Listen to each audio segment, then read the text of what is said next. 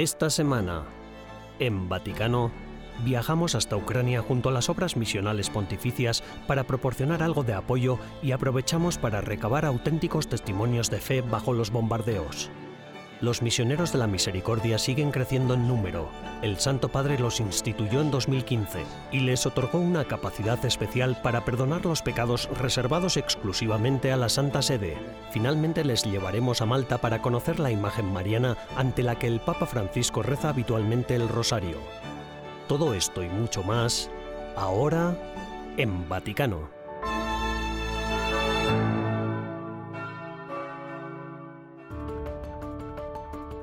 El Papa Francisco ha instado a las autoridades de Sri Lanka a esclarecer responsabilidades respecto de los atentados terroristas acaecidos en la Semana Santa de 2019. Desidero pregare per la vostra patria, Sri Lanka. El Santo Padre ha dicho que eso aportará algo a la paz que la nación ansía y ha hecho un llamamiento a los católicos para que recen por todas las víctimas de la violencia y de la guerra, especialmente del terrorismo. La comunidad srilankesa residente en Roma, junto con 41 representantes de familias de supervivientes afectados por los atentados de Semana Santa, celebró una misa dirigida por el arzobispo de Colombo, Sri Lanka, el cardenal Malcolm Ranjit. I nostri governanti non ci hanno dato una risposta. En su homilía, el cardenal dijo que las últimas pruebas sugieren un ataque con motivación política, debido a los vínculos encontrados entre los terroristas y los políticos denunció las intervenciones de algunos sectores de las autoridades locales para hacer recaer la responsabilidad en los musulmanes. Hace tres años, el domingo de Pascua, los terroristas suicidas de un grupo islamista local atacaron tres iglesias y hoteles de lujo, matando al menos a 269 personas, entre ellas 37 extranjeros, e hiriendo al menos a otras 500.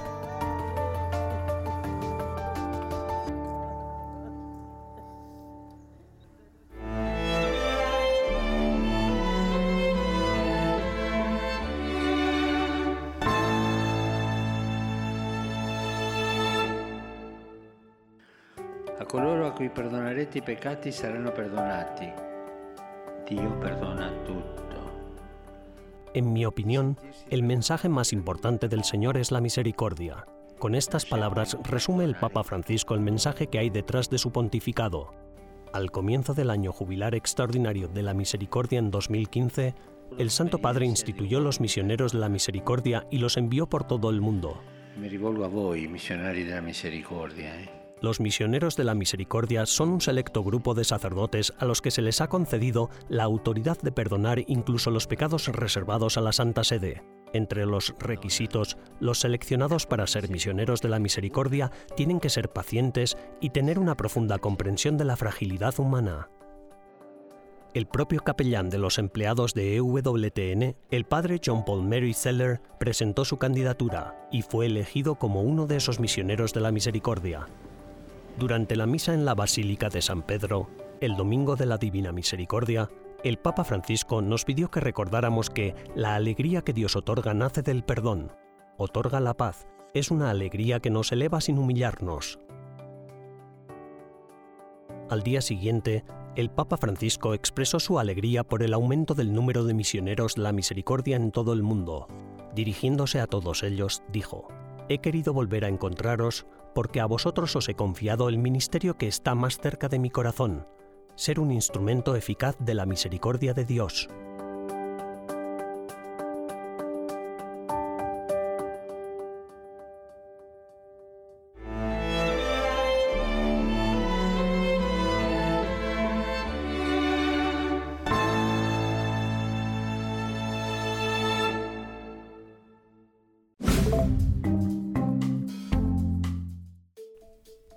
Bienvenidos a las novedades del Vaticano de esta semana, las noticias más relevantes del Santo Padre y del Vaticano. El Papa Francisco ha manifestado que duda de que vaya a viajar a Ucrania en breve. En una entrevista publicada en el diario argentino La Nación, dijo que no tenía sentido viajar a Ucrania como Papa si la guerra proseguía al día siguiente. También dijo que el encuentro con el patriarca ortodoxo ruso Kirill no tendría lugar en Jerusalén, tal y como estaba previsto. El Vaticano exime al ex secretario del Papa, Juan Pablo II, de las acusaciones sobre negligencia en los casos de abusos en Polonia. La Santa Sede ha puesto así fin a una investigación en la que se acusaba al cardenal polaco Stanislav Dziwisz de no atender debidamente las denuncias de abusos sexuales cometidos por el clero cuando ocupaba el cargo de arzobispo de Cracovia.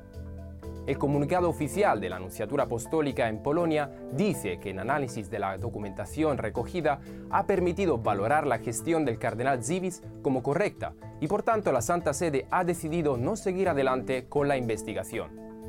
El Papa Francisco se reunió en Roma con el presidente húngaro Víctor Orbán y le dio gracias para acoger y ayudar a los refugiados ucranianos.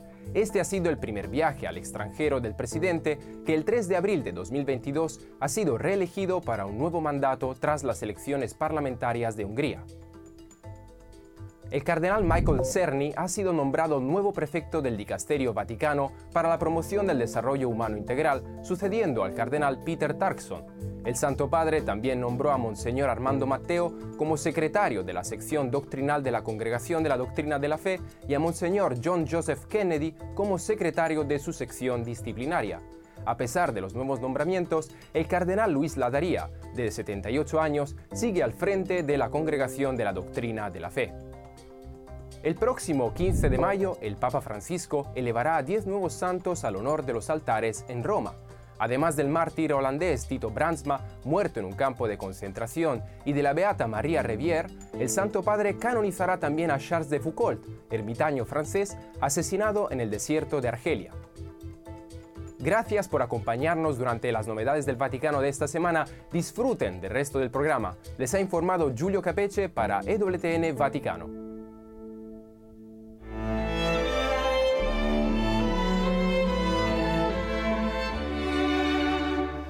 Tras una breve pausa, regresamos con más en Vaticano.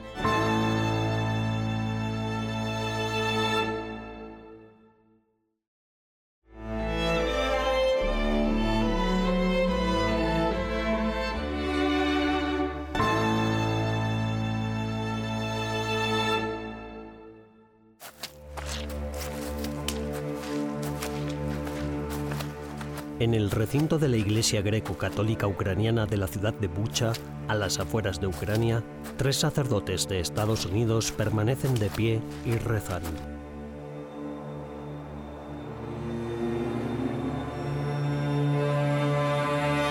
Están rezando ante una fosa común donde 30 personas fueron enterradas apresuradamente, justo después de que los combates comenzaran aquí tras la invasión de las tropas rusas. Ahí están los sacerdotes, tratando de asimilar la realidad de lo que tienen delante.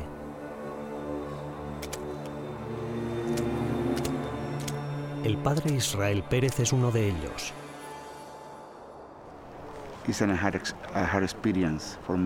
Es una experiencia tremenda para mí.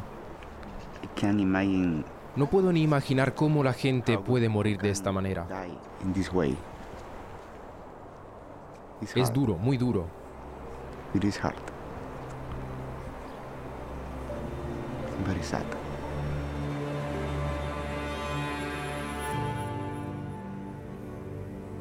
Otro es el padre Sebastián Sardo.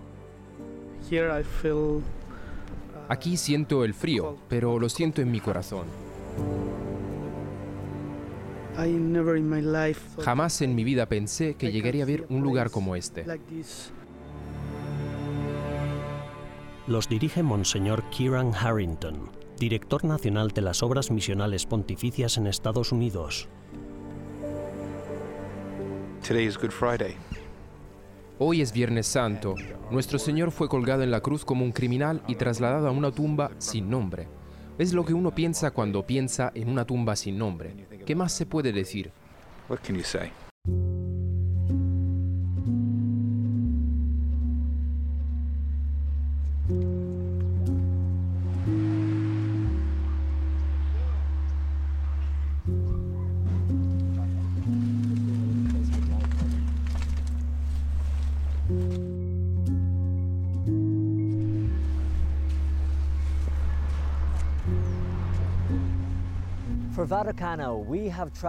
Para este episodio de Vaticano, hemos viajado a Ucrania junto a las obras misionales pontificias para ver el trabajo de campo que están realizando con la gente en estos momentos de tanta necesidad.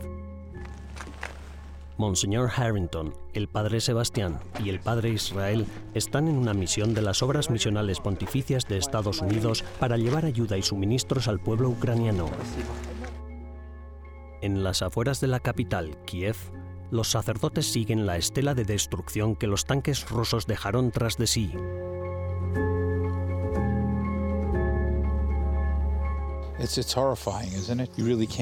Es horroroso, ¿verdad?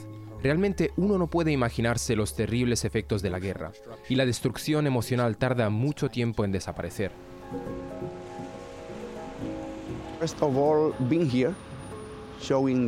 Estar aquí y mostrarles mi cercanía, mi cariño y decirles que hay esperanza. Creo que la esperanza triunfará siempre.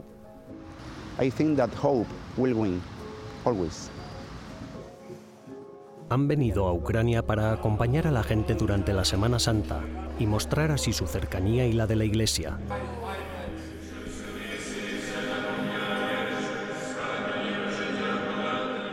Es Viernes Santo, día en el que Jesús murió en la cruz.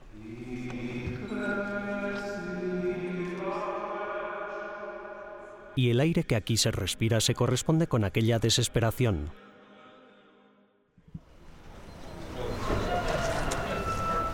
En el exterior de este bloque de apartamentos, donde se puede apreciar cómo los últimos pisos están arrasados por los bombardeos, una residente cuenta a los sacerdotes que su hijo falleció mientras servía en el ejército. Los sacerdotes escuchan atentamente mientras ella cuenta la escalofriante pesadilla que el ataque a su edificio supuso. Les cuenta que en los pisos superiores aún hay cuerpos quemados que todavía no han sido recuperados. Otros lugareños también se acercan, se ve que les reconforta que los sacerdotes estén aquí para escucharlos. Ellos ofrecen ayuda, una bendición y después continúan su camino.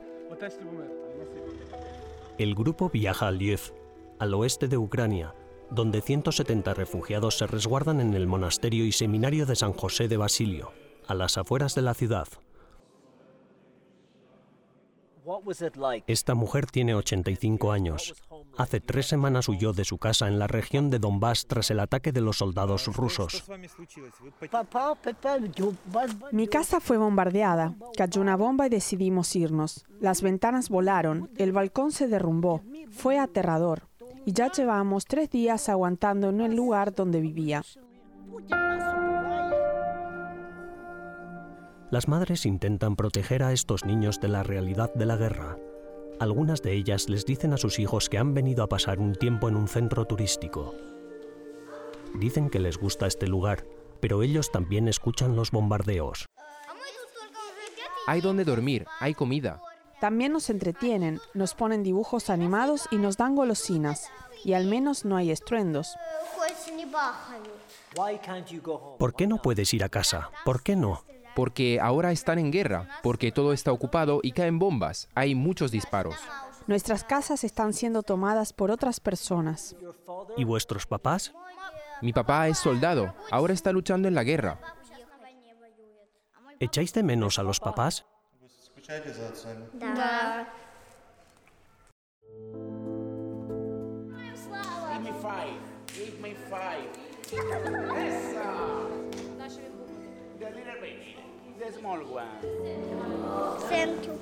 El padre Israel les entrega unas bonitas tarjetas realizadas por otros niños de las escuelas católicas de Nueva York. Las tarjetas hacen sonreír a los niños, un pequeño pero amable gesto que ofrece mensajes de apoyo y esperanza procedente de otros niños de su misma edad. Y al amanecer del domingo de Pascua, los fieles locales acuden en masa a la Catedral de San Jorge de Liev para celebrar a Cristo resucitado.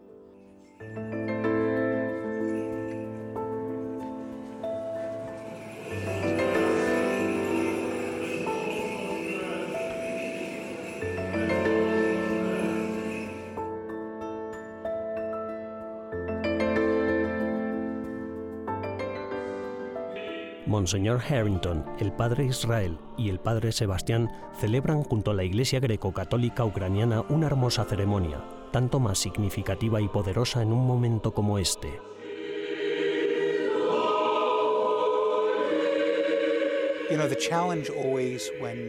Uno siempre conoce el desafío que supone experimentar y padecer una agresión de este tipo. Es que te permites incluso odiar. Y Dios nos creó para el amor. Lo que verdaderamente espero de nuestra visita es que logremos acompañarlos, que camináramos juntos a ellos en esta Semana Santa y que no estuvieran solos. El mal puede tener su momento, pero el reino es lo que va a triunfar.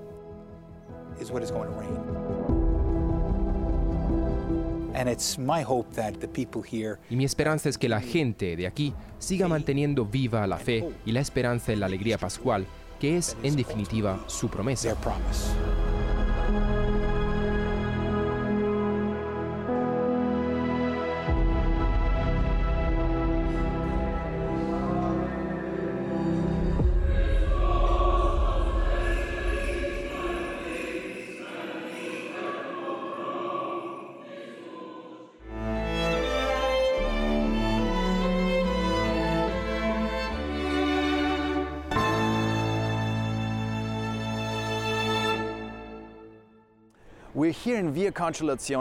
Estamos aquí en la Vía de la Conciliazione, justo al lado de la Plaza de San Pedro, donde el 25 de abril se celebró una gran misa, en realidad dentro de la Basílica de San Pedro, para recordar a las víctimas de los atentados de la Semana Santa de hace tres años. Hoy me acompaña el padre Malilz, que está estudiando aquí en Roma, pero que también estuvo con las víctimas en el momento de aquellos atentados terroristas en Sri Lanka. Todavía recordamos que cientos de personas fueron asesinadas, principalmente dentro de aquellas dos iglesias.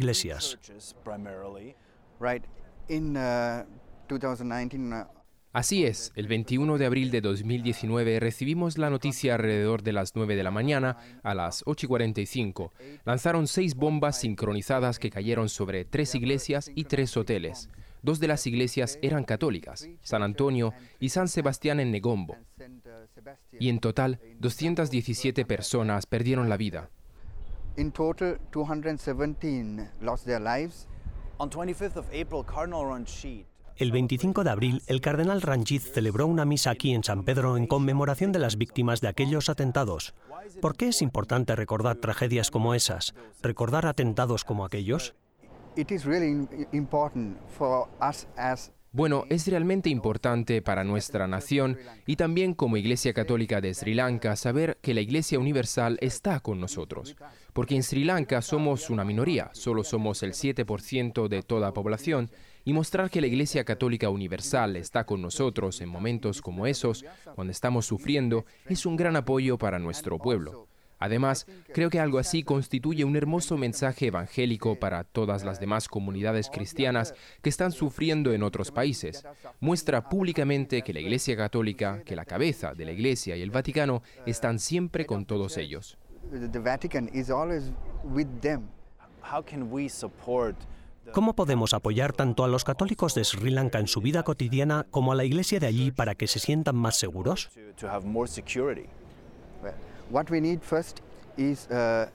Lo que necesitamos en primer lugar es presionar al gobierno para que haga justicia con nuestro pueblo. Y también, en segundo lugar, necesitamos seguridad en los lugares de culto, porque vamos a las iglesias a rezar para estar con el Señor. Y es horroroso que nuestra gente sea asesinada allí. De manera que lo primero que necesitamos es seguridad, no solo en las iglesias católicas, en nuestros templos, sino también en las mezquitas. No necesitamos que un incidente semejante vuelva a ocurrir en Sri Lanka. ¿Teme que algo así se repita? Rezo para que no se repita. Rezaremos con usted, Padre. Muchas gracias por estar aquí hoy con nosotros. También le deseo todo lo mejor para su trabajo aquí en Italia y por supuesto para su país. Muchas gracias a ustedes.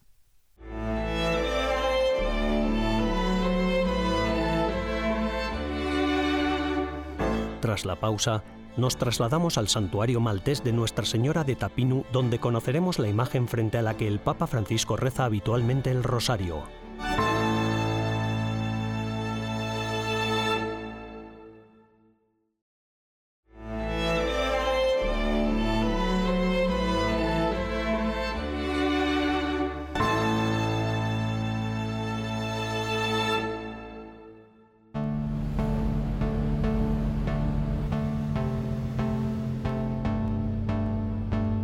El santuario de Tapinu, en Gozo, es el destino mariano más venerado de Malta. Cuenta con numerosos milagros atribuidos a la intercesión de la Virgen e innumerables peregrinos y visitantes lo frecuentan a lo largo del año. Incluso el Papa Francisco, durante su visita a la isla el pasado abril, se detuvo allí para rezar.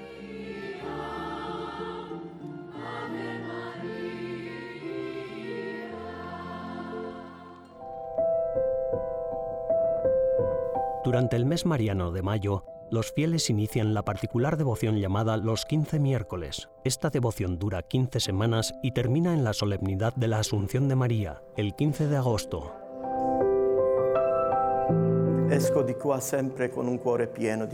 El padre Gerard Buhagiar, rector del santuario de Nuestra Señora de Tapinu, nos explica esta devoción mariana. Esos miércoles el santuario abre sus puertas a las cuatro y media de la mañana para la celebración de la primera misa, que comienza a las 5 de la mañana y cierra sus puertas a las diez y media, 11 de la noche. Es un día de celebración de la Eucaristía, un día para confesarse y también es un día de peregrinación.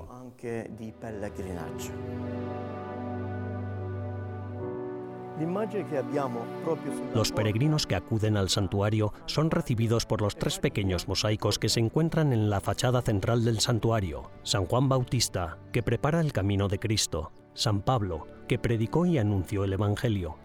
Y la Virgen María, cuyo papel es llevarnos siempre a Jesús.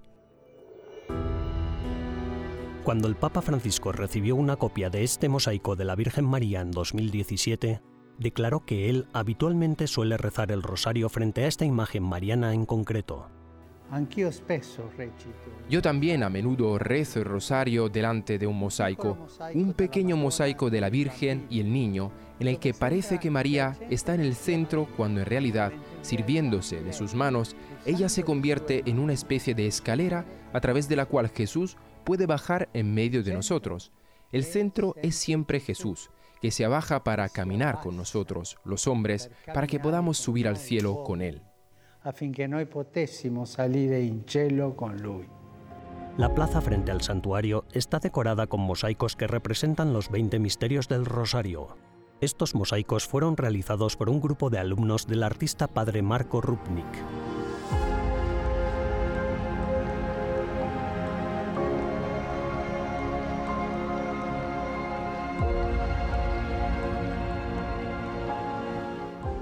Entre ellos se encuentra el padre Roberto Gauchi, que nos recibe en su taller, donde se realizan las obras. Él cree que la imaginería cristiana es vital para tener un encuentro sincero con Dios. St. John of Damascus says, San Juan de Damasco dice que las personas entran en contacto con la fe de dos maneras, escuchando la predicación de la palabra de Dios y en segundo lugar contemplando los santos iconos, lo cual en el fondo es lo mismo. Los iconos son la misma palabra de Dios. Uno entra por el oído, las otras dos entran por el ojo, se complementan.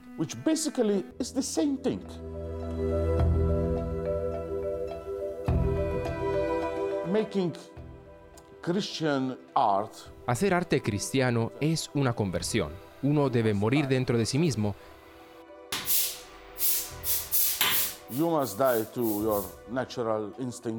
debe dejar morir sus instintos naturales, sus capacidades naturales, sus inclinaciones, su propia forma de expresarse. Uno debe morir, pero sin dejar que eso le lleve a hacer nada, sino para convertirse en algo nuevo. Uno debe hacer que sobre sí recaiga una expresión universal, católica, la expresión de la fe que es la Iglesia. Which is the expression of the faith of the church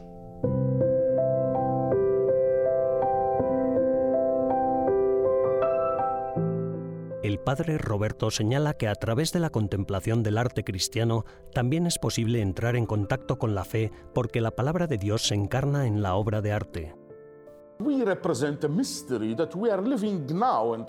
Representamos un misterio que estamos viviendo ahora, en este espacio, entre estas paredes, ahora y siempre que nos reunimos para celebrar los sagrados misterios, para celebrar la liturgia, la Eucaristía. Los mosaicos que decoran el santuario de Nuestra Señora de Tapinu son fruto de la oración profunda y fueron realizados para ayudar a los visitantes a contemplar mejor la vida de Jesús mientras rezan el rosario. Como dice el Papa Francisco, mientras repetimos el Ave María, meditamos sobre fases de la vida de Cristo, pero también sobre nuestras propias vidas, porque viajamos con el Señor.